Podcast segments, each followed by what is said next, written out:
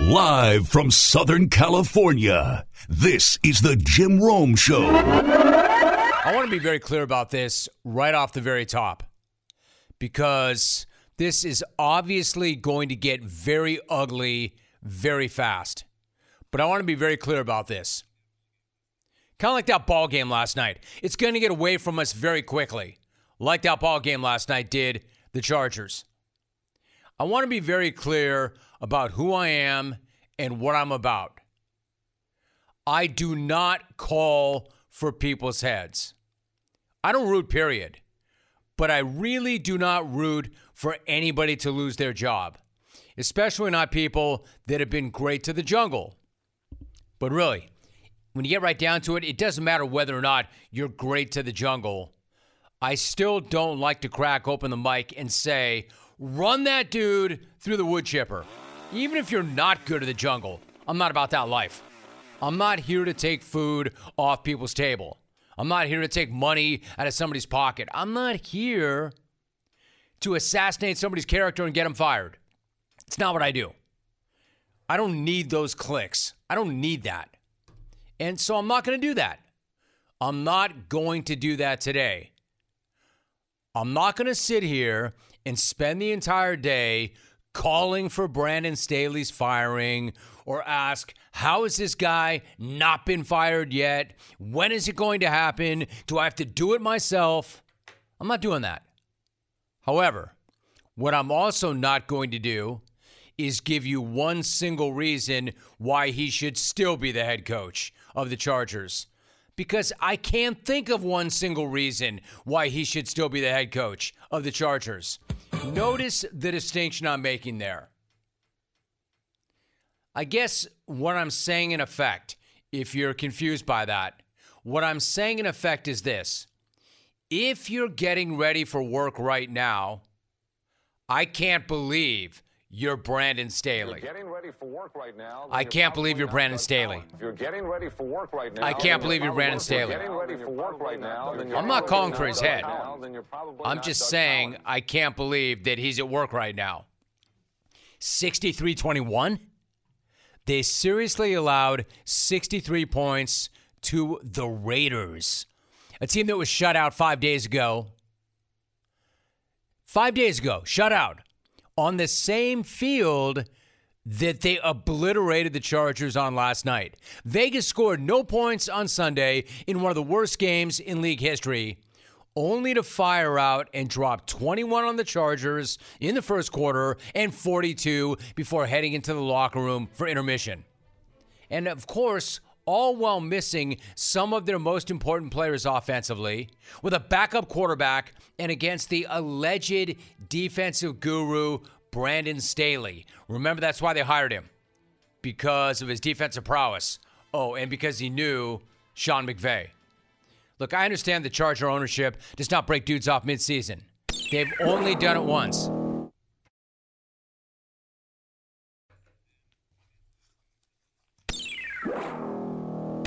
Never mind. Never mind. I knew this. It- it's so. This is hilarious. This is hilarious. So I spend the entire morning formulating my thoughts. I spend the entire morning thinking about how I want to go about this, and I even said to Tommy mid morning, dude, dude, I'm coming out in the open, and I've got lots to say about this. They best not fire him in the middle of the open. And what just happened? They fired him in the middle of the open. If you're getting ready for work right now. In real time, that just happened. Doug- you're getting They just work right fired the guy. You're ready for He and Tom. Telesco both. probably not Doug Collins. Absolutely incredible.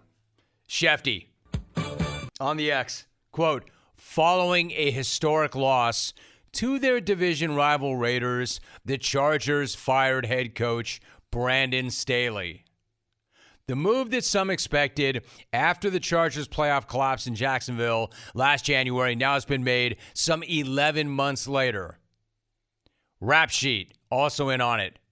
Quote, the hashtag Chargers are cleaning house after last night's disaster, firing coach Brandon Staley and longtime GM Tom Telesco, sources say. This is so funny. I mean, that's not funny. Somebody losing their job's not funny. But what's funny is I was in mid sentence saying Charger ownership does not break dudes off mid season. Laugh out loud. They've only done it once. Remember Kevin Gilbride back in the day? They generally do not do this. They never do this. They've only done it once. So, hence my question and statement. If you're getting ready for work right now, I can't believe you're Brandon Staley. Ready for work right Well, now. he's not. Ready for work right now, then you're probably not Listen, you get right down to it. Not only is it not only is it not surprising, even for a franchise that doesn't do it, that's how catastrophic that was last night. That's how embarrassing that was last night. That's how humiliating that was last night. My man is probably lucky, even though they never fire guys mid-season, he's lucky they didn't fire him mid-game. Because they probably should have. He's lucky they even let him come out and coach the second half. Like fired at halftime is generally a cliche. It's just something people say that they think is kind of funny. But it really should have happened. He's lucky it didn't happen. There's not a single person watching that game last night who would have had any issue if it did happen. In fact, most people watching that game last night probably had a problem that it didn't happen. That game was 63 to 7 with most of the fourth quarter left. That was more. And this is why they went the extreme route. And again, for the Chargers, it is extreme to fire a guy before the end of the year. That was more than a curb stomping. And the GM, by the way. Tom Telesco, who built a pretty nice roster, He'd been there for a decade. Reason being, that was more than just a beatdown. That was more than just a curb stomping. That was more than just a massacre. That was an all time no show. That was maybe the best example ever of a team losing all hope and completely abandoning their head coach. Yes, it's harsh, but there's no other way to describe it. How else do you describe a team coming out and falling behind 42 nothing to a team that didn't score last week? To a team that, along with them, was in last place. To a team that was missing star players. To a team that had a backup quarterback. I mean, even Brandon Staley has to understand that, right? Remember when he was asked the question a few weeks back Hey, Brandon, has the team abandoned you? Do you think you've lost the team? He was pretty firm in saying, No, no, I have not. If we were getting blown out, that would be one thing, but that's not what's happening. You still feel like your messaging is hitting to people, to the you know members of this team, is still coming across. Yeah, otherwise you'd get blown out of the stadium, you know, in one of these games. You'd get blown out of the stadium, and that hasn't happened. It has now. Your team got blown out of the stadium, and then you got blown out of the stadium this morning. And so did your boss. My man, you got blown right out of the league practically. I'm not saying there's not a place for him in the league, but he's not going to be a head coach again anytime soon. Again, I, I'm not looking to pile on Brandon. I like Brandon. I like him as a guy a lot. I don't like him as a head coach very much, but I like him as a guy a lot. That that whole thing about no, no, no, we're fine. We have not been blown out of the stadium. Well, you have now. In fact, blown out of the stadium might not be strong enough. I'm talking about vaporized, eviscerated out of existence. And again, you know it's bad that they did you in the GM this morning because it was humiliating. Humiliating to everybody involved, including ownership. Humiliating to everybody involved, including ownership, and in fact, humiliating to everybody not involved. I had nothing to do with it, and I'm humiliated. I didn't want to show my face in public today, and I've got nothing to do with it at all. So, who's to blame here? Maybe it's not all on the head coach. Maybe some of the blame has to be placed on whoever is calling that horrific defense. You know, the same defense that allowed 63 points to the Raiders four days ago after they got shut the hell out.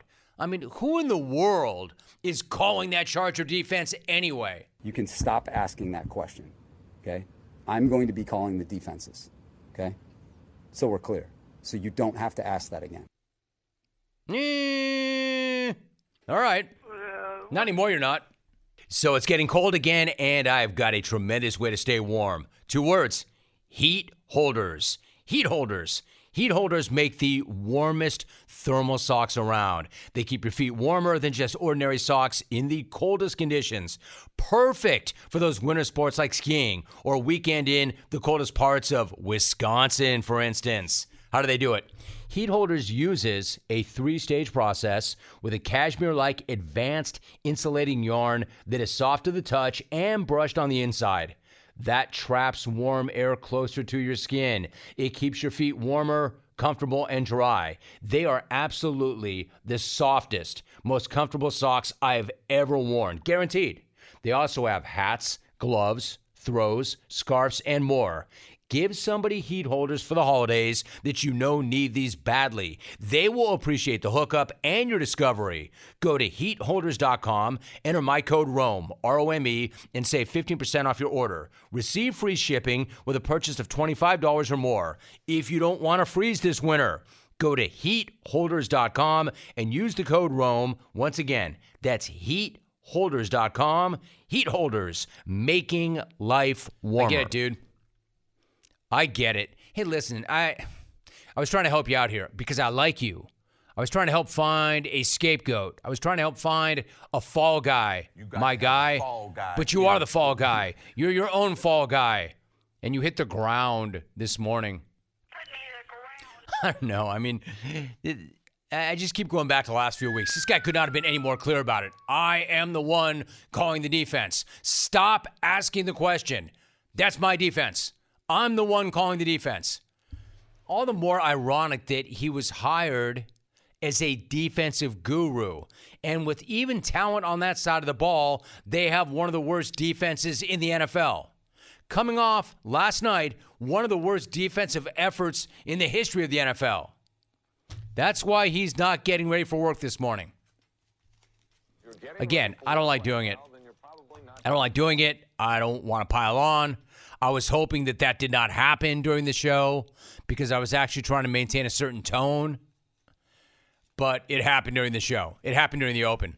It's I'm not saying it's funny. It's just funny that the first thing I said to Tommy this morning when he and I were talking about this, I'm like, just don't whack this guy in the middle of the open. And then they whack this guy in the middle of the open. It's almost like they knew. This is what happens. It, one more one more point that I want to make about this. You have a team that lays down like that, and then the media goes to the team and says, "Hey, listen, have you given up on your head coach? Have you given up on your head coach?" And then you've got certain members of the team that are saying, "Oh, hell no. Oh no, that's our guy. That's our guy." Hey, believe me, I don't want to get on or go in on Khalil Mack.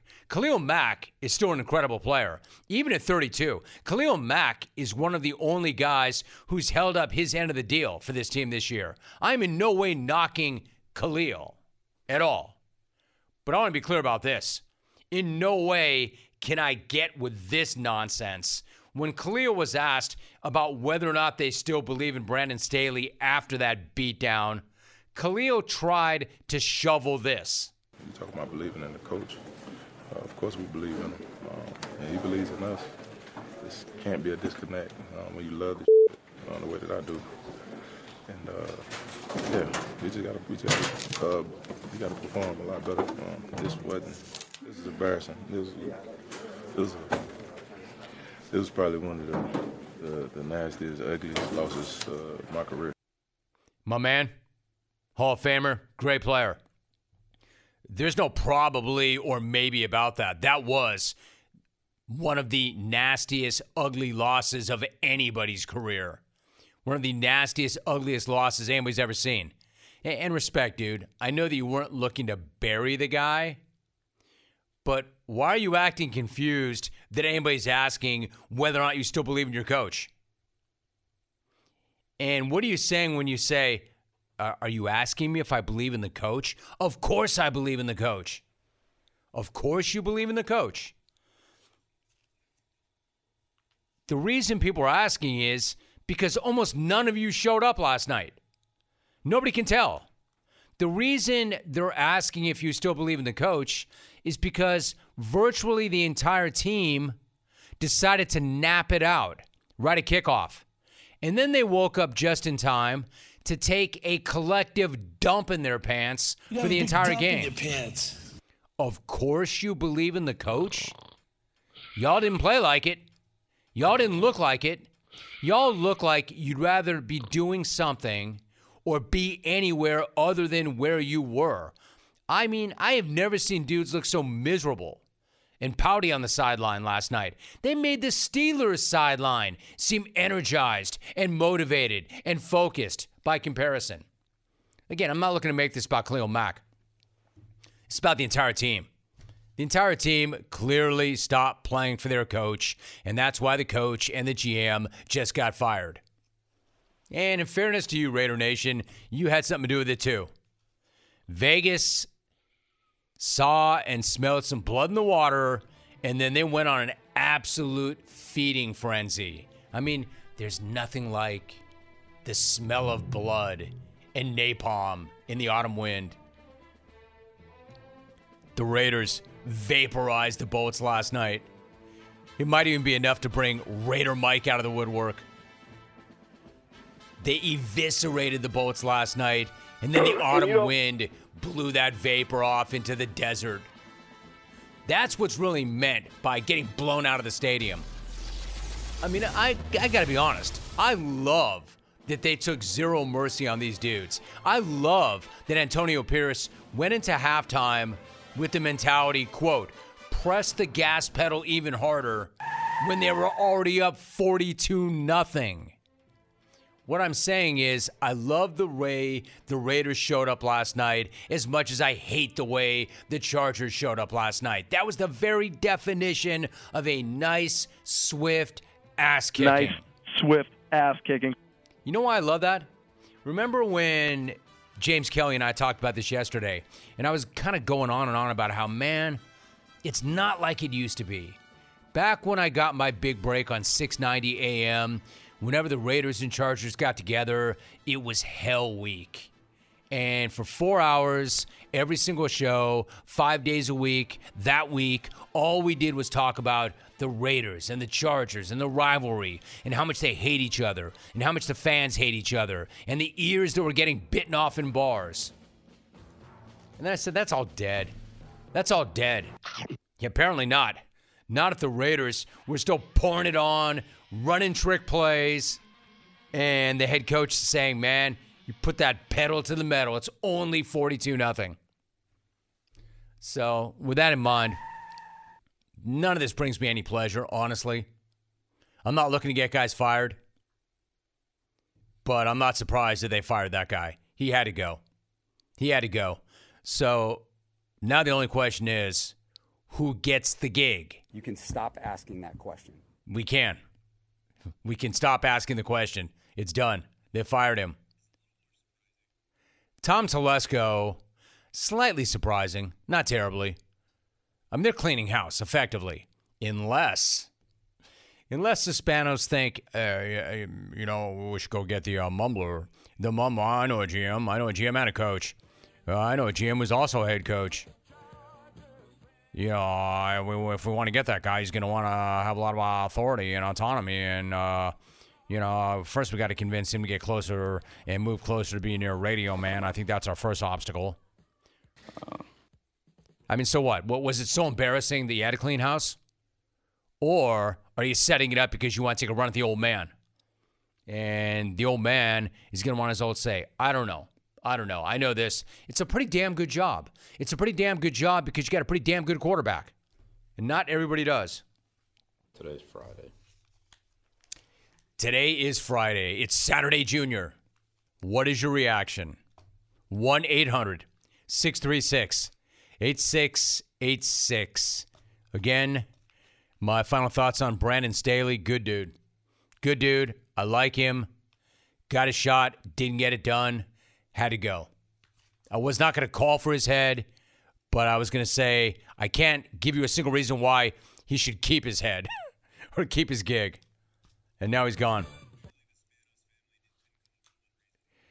Apparently, the Spanos family also could not come up with a single reason. Hey, listen, can you imagine being them sitting in that box last night on national television and having to endure that and having everybody clown the hell out of them? He would have made it to the end of the season and then they would have fired him as long as something completely catastrophic and humiliating didn't happen. I believe that because I don't think they wanted to make that move in season. He left them no choice. You know, in today's world, it seems the best treatment is reserved for only a few. Well, Discover wants to change that by making everybody feel special. That's why with your Discover card, you have access to 24 7 live customer service, as well as $0 fraud liability, which means you're never held responsible for unauthorized purchases. Finally, no matter who you are or where you are in life, you'll feel special with Discover. Learn more at discover.com slash credit card. Limitations apply. We are joined right now by Billy Walters. Billy, it's great to have you on the show. How are you? I'm fine, Jim. Good morning. Thanks for having me. I appreciate it. And first things first, happy holidays. Happy holidays, Billy. It's great to hear your voice and it's great to have you on the show. Hey, listen, I knew that when you crushed it on my podcast, I had to get you on the Daily Show as well. I want to talk to you about your book and a number of things, but just one topical thing. Billy, you understand trends as well as anybody. Can you explain to me, and I understand it's matchups, I understand it's defenses, but can you explain how a team can score no points four days earlier and then come out in an NFL game and drop 42 on the opposition in the first half less than a week later in the same stadium? Well, Jim, this is a situation you can't go to a slide rule for this. You know, the team they scored the 42 on had completely given up. Uh, and, you know, team morale, uh, that's one of the things that you're not going to be able to find – any kind of algorithm or slide rule. When you know when a team gives up, uh, it uh, all all that stuff goes out the window. So that would be my only explanation. The team had completely given up. I think I think Dean Spanos finally saw what everybody else had seen for a period of time and realized that. And today, you know, he finally cleaned house. But the team had completely given up. I mean, that that that's exactly what had happened. Nothing more, nothing less. Billy Walters joining us. There is no algorithm for a team that gives up. Listen, as I mentioned, I thought you did so well on the podcast when we talked about your book, which dropped, and I want to bring you back on. In fact, Billy, about the book, everybody I know that likes this space, that has read the book, loved the book, myself included. What kind of feedback have you received for your book? It's been extremely positive, Jim, and uh, the you know everyone kind of expected it was going to be a story about you know gambling and sports betting and you know how I did what I what I did and what I do, and and that is a large part of it.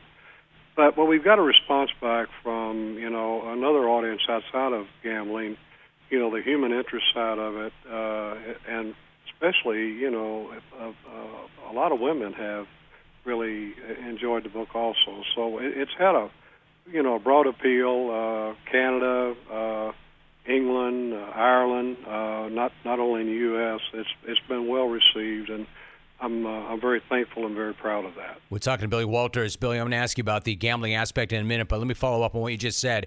The female reaction. What has the female reaction been like? What have you heard from female readers? Well, what I've heard from Simon Schuster, our publisher, is uh, the, the the female readers have really gravitated to it because of the human interest side of the book. I've been married for 47 years to just an incredible uh, wife, uh, life partner. You know, I went to federal prison. Uh, you know, the struggles we, you know, that we both went through with with that, and and then of course, uh, I, you know, my early childhood and early adulthood. There were a lot of things there. Uh, as you know, Jim, you read the book. It's not a vanity book. I, I wrote the book for a number of reasons. I wrote the book to to help people uh, because as a as a young person, I went through a lot of difficulties in life myself with addiction. With you know, I had issues with alcohol, with gambling. I, I was addicted to, to gambling at one time, and uh, the uh, so I went through a lot of things. You know, uh, and I shared every one of those things in the book for that reason. And then and then I decided to put everything that I knew in the book about sports betting. And the things that I put in the book about sports betting, believe it or not, it also appealed to a lot of females because you got a lot of you got a women, a lot of females out there who bet on sports, and but but but you have a lot of a lot a lot of them out there that primarily are watching sporting events with their husbands, and it gives them it, it has given them a lot more of an insight about some of the things that go into the outcome of sporting events, uh, weather, travel, a, a lot of things that you know that they hadn't previously considered. So now, you know, they've read this, they they have this information, they feel like they understand the game a lot better, and and it gives them some insight as to you know what why these games, why there's certain outcomes to certain games. So that's generally what the publishers have came back with. That it's been it's been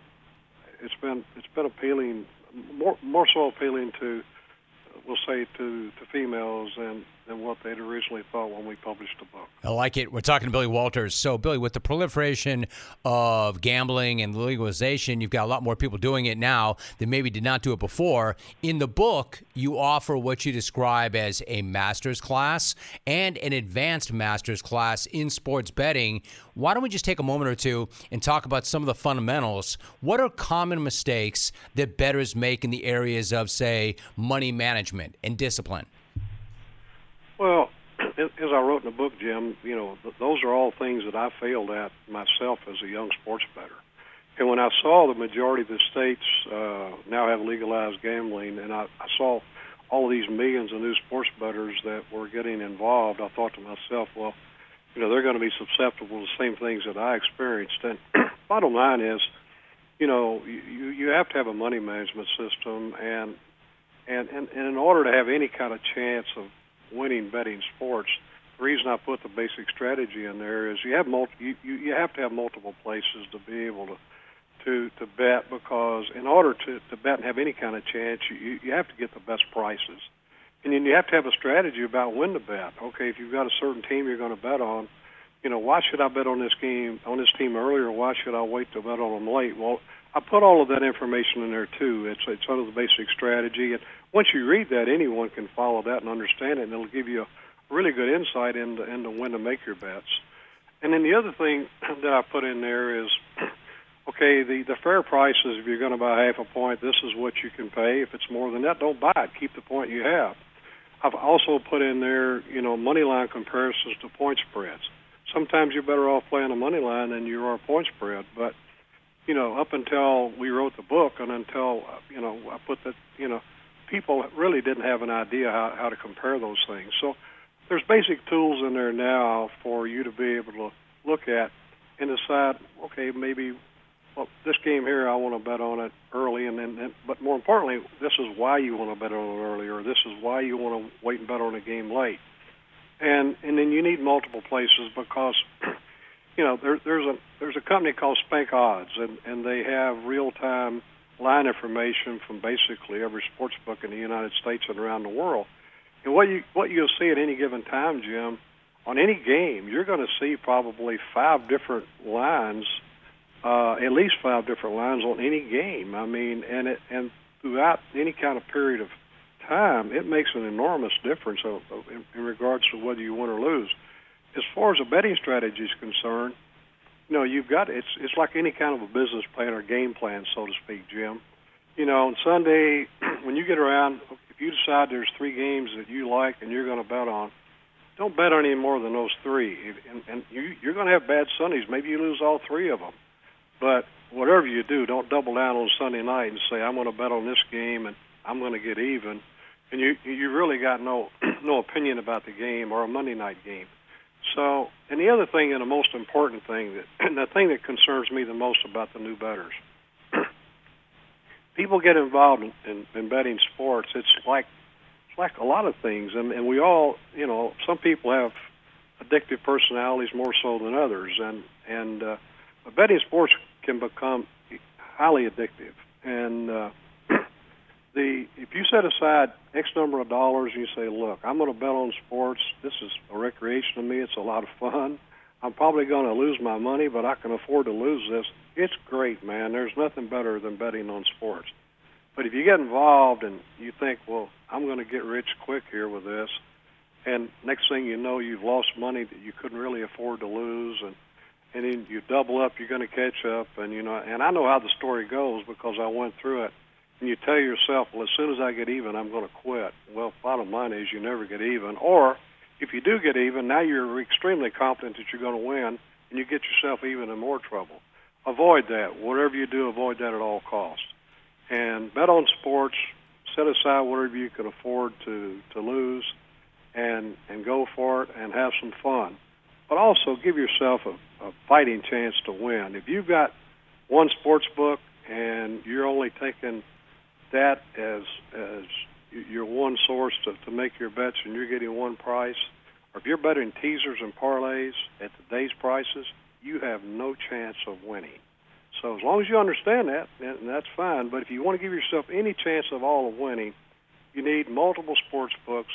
You need a service like a SpankOdds that you can go up and see what the what the prices are, so you can compare them, get the best prices, and then and then you know have a money money a money management strategy. Set aside whatever that amount of money is that you're going to use for sports betting, and never risk any more than three percent of it on any one bet like I said, an absolute masterclass. That that right there was a primer for anybody getting started. Billy Walters just covered about 10 things with that answer right there. US Cellular wants to help everybody get the gift of connection this holiday season. Already a customer? This applies to you too because right now, new and current customers can get any phone, and I mean any phone, for free. Yes, really free. Sounds like it's time to make the switch. Spread holiday cheer far and wide this season with a new phone. Every Everybody can get the gift of connection at US Cellular. Get any phone free today. US Cellular, built for us. Terms apply. Visit uscellular.com for details. Billy, one thing quickly. You mentioned parlays. I'm curious, where do you come out on the risk versus the reward of getting down on a parlay?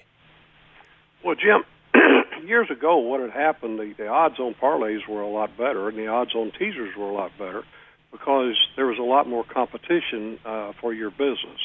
Today, essentially, what's happened is we've almost created a monopoly. You've got about four, five, six companies that control all the sports betting. You've got all these new sports bettors who really don't know what the fair odds are. So these companies, what they've done, they've really increased the the prices on parlays and teasers. People as a rule, are under the impression that all your sports bets you land 11 to win 10, a dollar 10 to win a dollar. Well, what they don't realize is with parlays and teasers the way they are today and the prices that the these sports books are charging, and in many and most cases, on two team parlays, you're laying a dollar thirty to a dollar. You're not laying a dollar ten to a dollar. You're laying a dollar thirty. Some cases as much as a dollar thirty-five. You have no chance to win. I mean, at 11 to 10, you've got to win 52.38% of your bets to break even. At a dollar thirty, you, I mean, like I say, you got no chance to win. I mean, it's.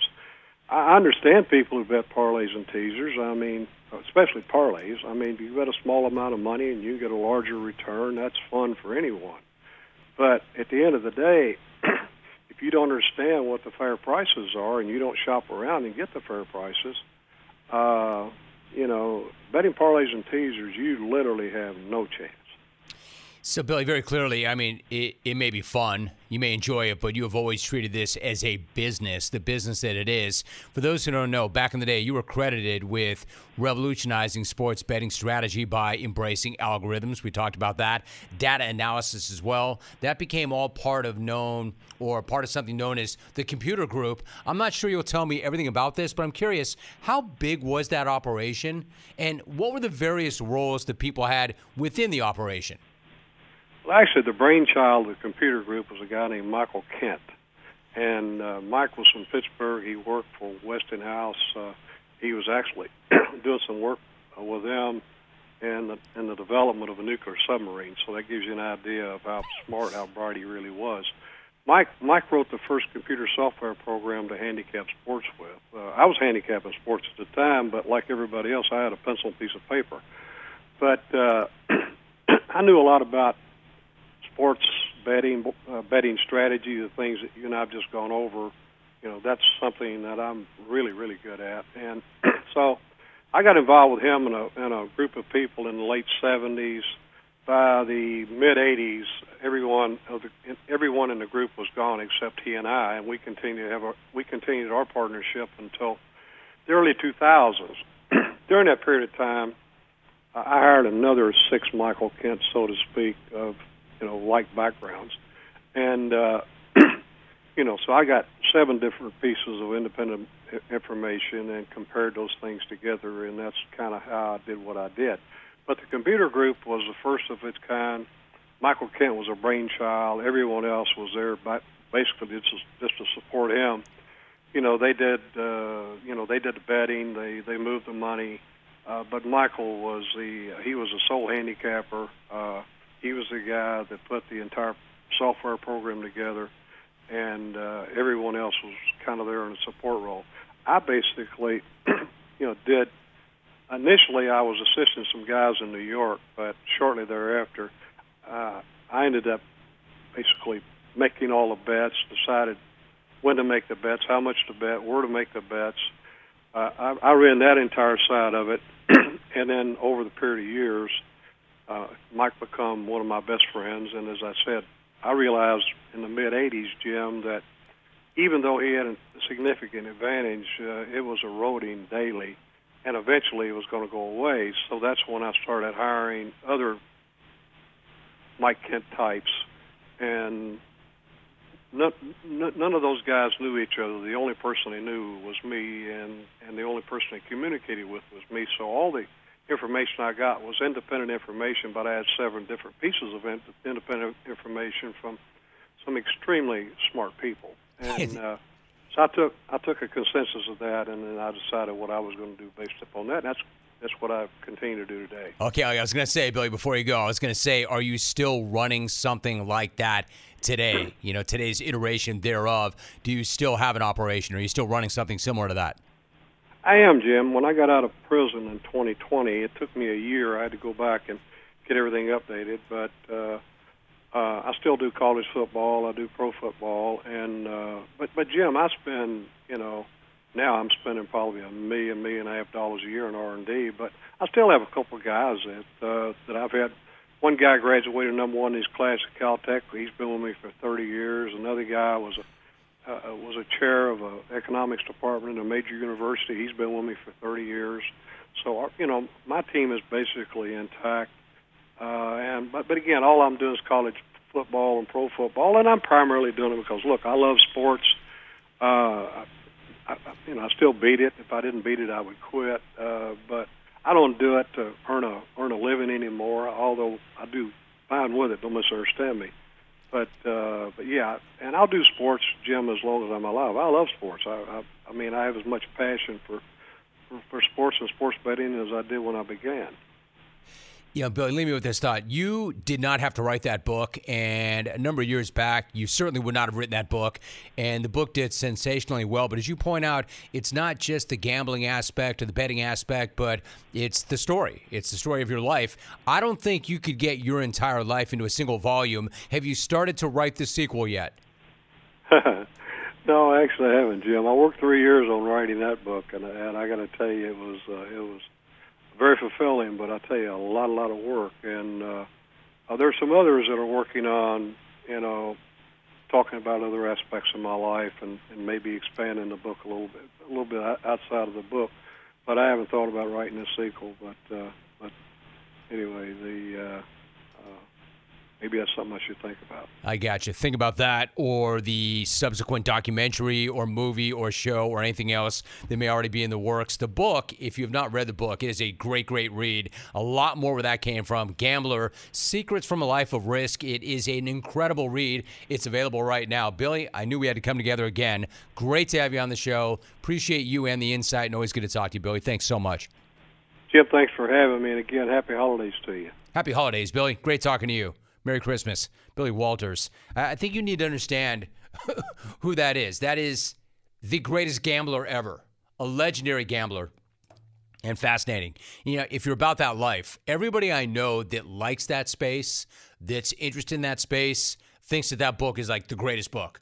And when you listen to him, you understand why that's fascinating. Now, if you don't like gambling or betting, you might be less interested. But to his point, his life is fascinating. It's not just about the gambling, it's not just about the algorithms. His life, you know, he grew up, we didn't get into this. I spent a lot more time on this when I had more runway on the podcast, but he grew up in rural Kentucky.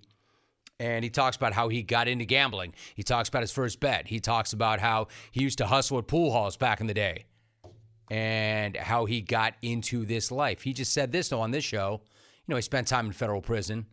He dealt with addiction, a gambling addiction. But I thought it was absolutely fascinating the way he laid out how he built that operation, who was a part of the operation, and the fact that he's still running an operation. All right, your reaction to that.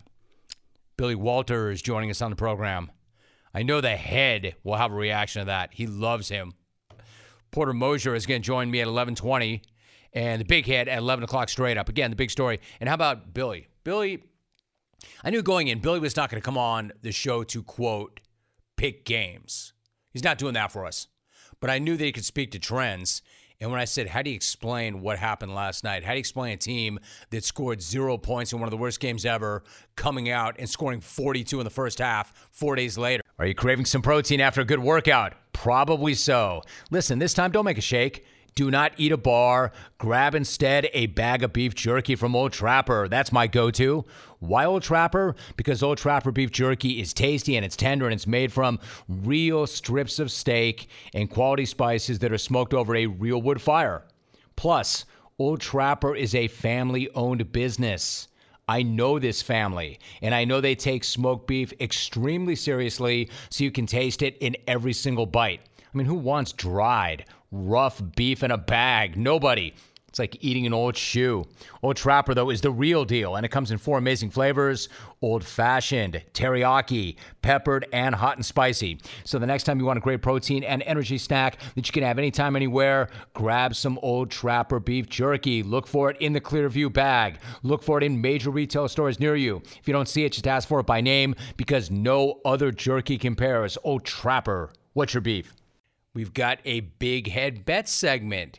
We actually do this three times a week. We do it on Monday, we do it on Thursday, and we do it on Friday.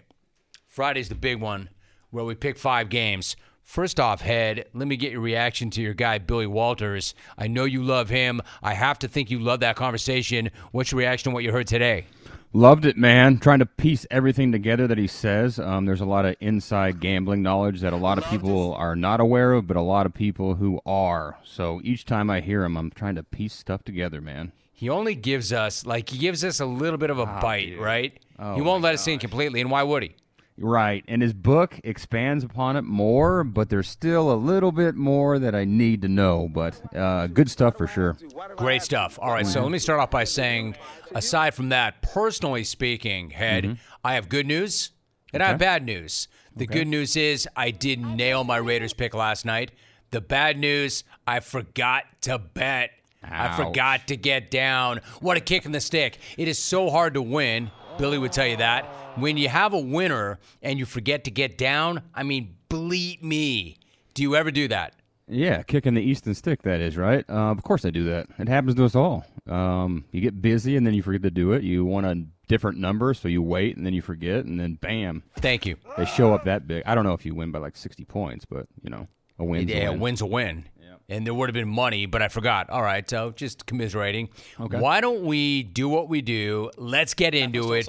Per usual, 5 games, ATS. Let's Let's, start with the Chiefs at New England. The Chiefs have dropped back to back games. Their lead is down to only one game in the AFC. And the Pats did show some limited life playing last Mm-hmm. week. What is the number? What are you doing with that game? The Chiefs are eight point favorites in Foxborough, uh, Foxborough here. Uh, look, we all know it. the Chiefs didn't. That didn't take long, did it? That did not take long Josh at all. Josh Allen, Jim. Josh, yes, we will talk about Josh Allen a couple times here, but the Chiefs have not been the same since Taylor Ono showed up. But I'm still taking the uh, Chiefs and laying the eight points here. Right there. You don't want That's it. that Ono Nation on your ass, dude. I know it's a joke, people, but she, uh, you know, she hasn't ruined anything. The rece- receivers have. They uh, could not catch before she showed up. Actually, they could catch before she showed up, so maybe she did ruin some stuff here. Anyways, Make up your mind, dude. okay, I'm taking KC because of their defense. Anyways, it doesn't matter. Last week they fell behind 14 to nothing against Buffalo early in the second, and from there forward, Spags out coach Joe Brady. They ended up holding Josh Allen's O to two field goals after that, and they Josh now get an offense that averages an NFL worst 13 points per game in Bob's Patriots. And after Kadarius happened last week, a team will either come together or fall apart. And the last time I checked, the Chiefs were coached by Andy Reid and not Brandon Staley. Let's hope that happens. So let's go with can stop Mahomes that in the non Yoko Ono Chiefs. Chiefs minus eight. Boy, dude, how badly do you want to pile on your guy Brandon Staley? You've been on him for so long. So long. They just need to go hire Jedd Fisch right now, and I'll be happy. Is that the answer? That's the answer, but nobody knows it. But you know they'll mess up. So. You, dude, you love that guy. I love him. His resume is impeccable. Jim Sell Hood, it, sell it, Spurrier. sell it, sell it, dude. You. This is the thing that separates you. You have these theories that that I'm like, wait, really? And then they come to fruition. Why is Jedd Fisch the guy? His resume, it's incredible. Spurrier, Hood, Harbaugh, Sean McVay, and of course Lobster Senior. He's um. You're like my man Steve Smith. Is, is, is there a test coming after this? no, no, not a test. Gary Okay. Kubiak. I knew that. No, one, no, no. but, yeah. All right, got it. So let me ask you this: Mm-hmm. the Chiefs. Now, I mean, they need to get their asses in gear, right? Mahomes, I thought, lost his mind and his composure for one of the only times in his entire career last week. I know he'll be locked as a result, but he still has that same set of receivers. And the Patriots can make things pretty challenging with their better than average defense. It's a fairly large number, and Kermit and the crew are not what they were. Screw it. Chiefs minus eight.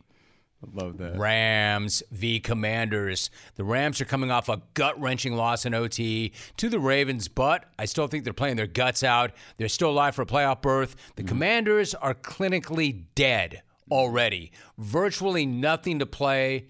Well, their jobs, but virtually nothing to like about them. What is the number? What is the play here?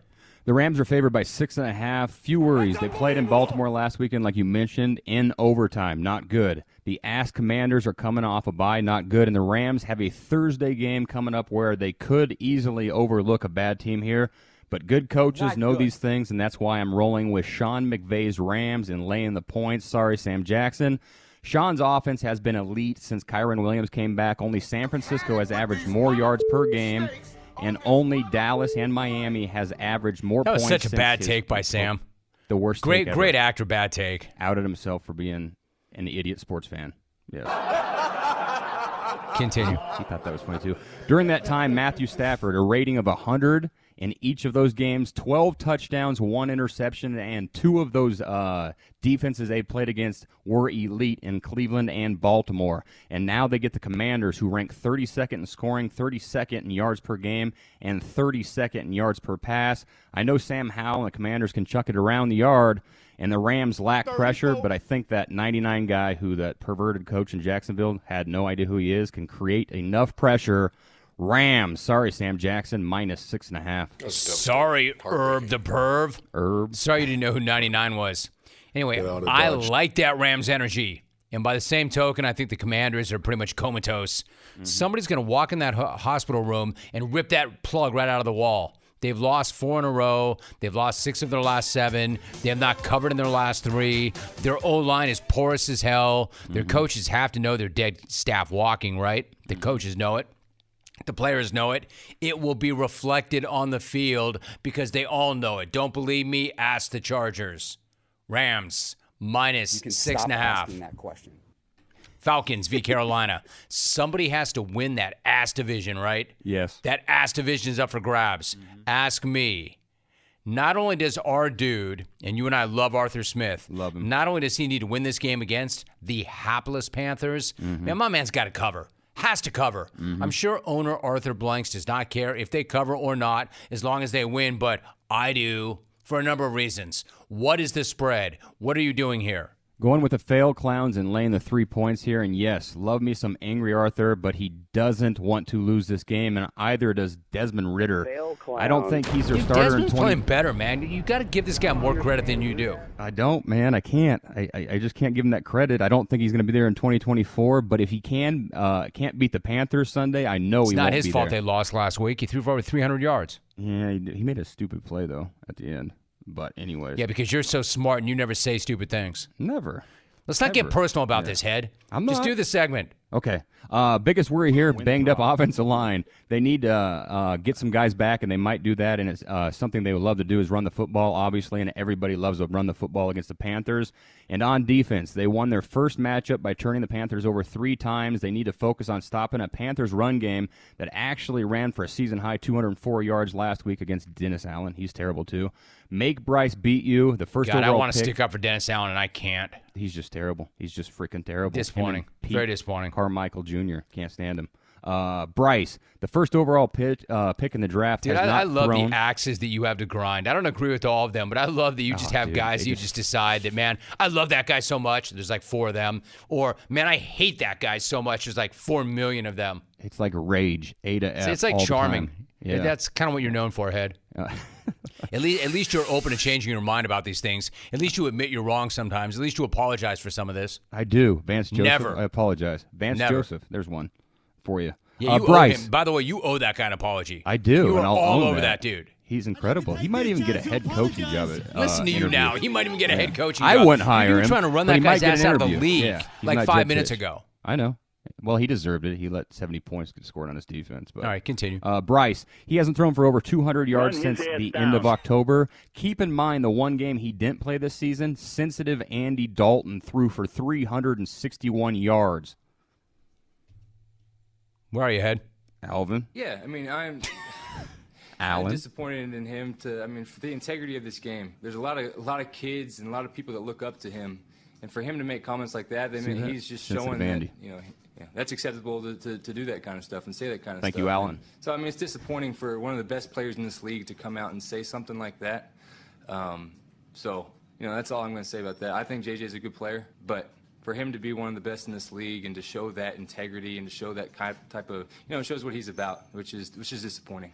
Thank you, Andy. Let's go again against How the lame worst was that, man? That, that, that was literally one of the lamest things ever. I'm not saying that Dalton's lame, but that was one of the lamest things ever. I think it's great. You That- just lost your locker room over oh, there. Oh, that was incredible. Yeah. Oh, that just shows what J.J. Watt's all about. What, what, like one of the best players ever, one of the best guys ever. like One of the greatest players in the history of football. Okay, nice job, Andy. Um, let's Good go take, Andy. against the worst team in the NFL, ATS, the Carolina Panthers. They are covering 18% this season. can't Fail believe we're still in Clowns, same three. game. Go ahead. Yeah, yeah, I know. Fail clowns minus three. It, this Fail is a big. Arthur Smith house, and unlike you, dude, I'm I'm trying to ride with Desmond Ridder. I I, think I'm not saying that this dude is the second coming. I'm I'm saying he's showing some progress. I love Bijan Robinson. the Falcons losing to the ass Panthers though in that ass division with it on the line would be unfathomable to me. Yes. Not covering is even unfathomable to me. Falcons minus three all damn day. Arthur, dude, you're smart as hell. Make me look smart. Get it. All right, head. This one is. Here's the one.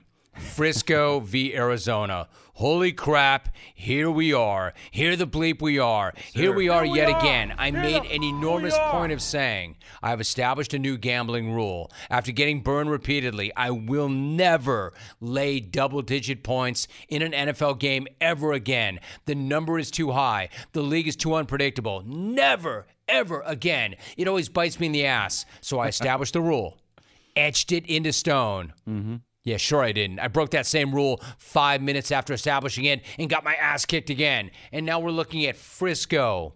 Not only a 12 point Frisco. favorite, but on the road against Arizona. The hell am I supposed to do with this one? The hell are you going to do with this one? What's up, Head?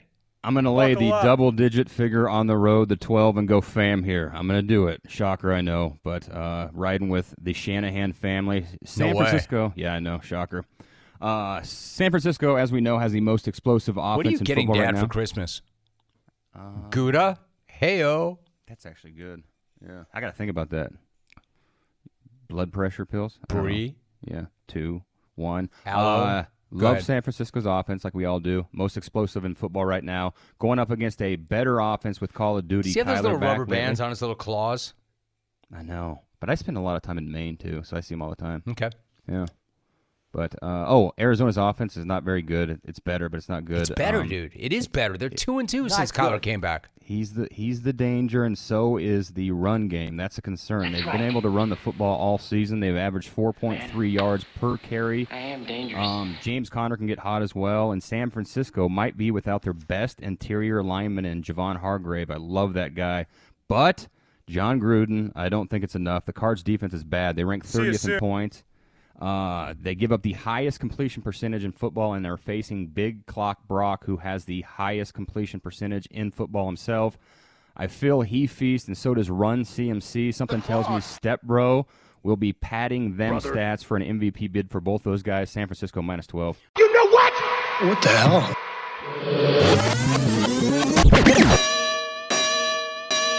Welcome to the party, pals. What's going on? A very good Monday to you. My name is Jim Rome. We are coming right down to it. So I'm looking in the back. I see Cindy. I don't see Jack Savage. Jesus Christ. Finally, it happened, Cowboy Nation. Your beloved Cowboys finally beat a good team. Then again, did they really? All of a sudden, now Philly looks broken. Clearly, the talent is not taking over. And walks to the end zone. Touchdown, Cowboys. Everybody that's in that locker room has been through in their lives. I'm not sure I've ever seen such a miserable 10 and 3 team. 49 yard touchdown. Kelce, the old University of Cincinnati quarterback. Number 19, offense, lined up. Who was it on? On Kadarius. What do you mean, who was that on? Who else would that have been on? It's a Hall of Fame tight end making a Hall of Fame play. The refs did That not cost you that game. Tony did. Kadarius. Temporarily lost his mind and thought that he played free safety for Buffalo. And that's why he was lined up halfway down the field. Oh my goodness. Maybe what about the ref show? This is on Tony. Best players, you know, we got to control what we can control, and that's definitely something that Tony could have controlled in that situation. The real issue is Matt Nagy. His stupid junior varsity play calling. Cody, are you still complaining about Matt Nagy? Dude, he let that go. Touchdown! What a beautiful fake by Flacco. He's elite. This is why Kevin Stefanski could not wait to name that dude the starter for the rest of the Picks season. up the playbook, downloads it, and comes out here throw for 300 a guy. Sean Watson's out here downloading massage porn and throwing for zero. Hi, Jim. I want to be one of the first to wish you and the other people in your family and the big crew behind the glass a safe, happy, healthy Christmas season. Keith Law, seven hundred million. when he hurt his elbow back in August, I said, you know, he's still going to get paid. He's probably worth it. Just having him on the roster is worth so much to a franchise. The Dodgers may end up making back all or most of his salary before he even plays a game. The Titans' offense is as gassy down there as the guy calling the game tonight in Orvalewski. Not good. They rank 30th in the red zone in offense. The biggest worry for Oh, Miami. I'm not even listening to you today, dude. Just do what you're doing. This is stunning. Oh. The Dolphins had not lost at home. How is that anything other than one of the most catastrophic choke jobs by anybody ever? That's like me after a gallon of almonds on this show. Charles Robin. Perform! Will Brinson. You're in a blowout and you're a 14 point favorite. That defense probably has some backups in there. And they're going against a backup quarterback on the other side who's just out there YOLO balling it. 32 yard catch and run. What a throw by DeVito. Even Brian Daboll was bragging about the dude's big brass set. Go out there and rip that son of a bitch. Daniel Dimes during went out there and ripped that some bitch. Pretty simple. Yvonne, Yvonne, just a couple. He's some of my difficult scenes. He was kind of, you know, my guardian angel on set there. Rachaad White. I was arguing with a fan on the sideline. The fan said Atlanta was gonna go score on our defense, and I was like, "It don't matter." And he was pointing at Baker, and I was like, "It don't matter. Watch, you're still gonna win." Historical franchise that is the Lakers. They're really going to fly that banner up You there. hang one banner one banner only, and that's NBA titles. Yeah, well, apparently not anymore. Apparently now we moved on to the LeCap standard. Get over it. I'm giving you a middle finger from your mother's bedroom. Something. Techno. Well played, Via. But when you did that, the Suns weren't even playing the Warriors. So why not wait? Why not hold that? Something.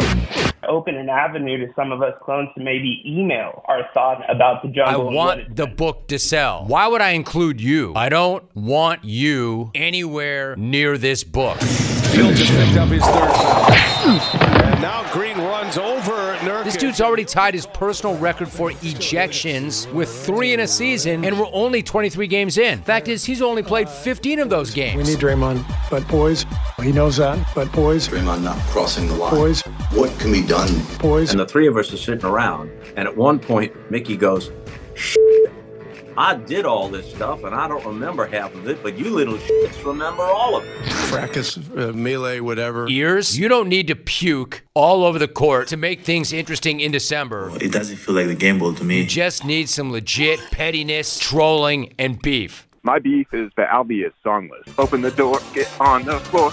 Albie walking the dinosaur. Boom, boom, chakalaka laka boom. Make up your mind. We're the only kooks on the block now with no lights on but lights up. Get it together, mother-in-law. Sometimes games like this happen. Look, I understand the Charger ownership does not break dudes off midseason. They've only done it once. Never mind. I knew this. It, it's so. It, this is hilarious. well, Jim, years ago, the odds on parlays were a lot better. Today, it's almost created a monopoly. Don't forget Dry. Oscar Tshiebwe's first NBA, official NBA point. There is no poodles and shih tzus. Your palate is saying Sprite, but when you take a sip, it's water. Ready for Kansas City. We need him. We need Draymond. I'm being dead serious. Recalcitrant. Here. Got to give uh, Chubby Cheeks Kellen Moore some. The tradition of the Pittsburgh Steelers is done. Please listen carefully as our menu options have changed. Happy holidays to you. Appreciate you. It is so. You, Jim. I feel the same about you, my friend. Good night now! Good night now!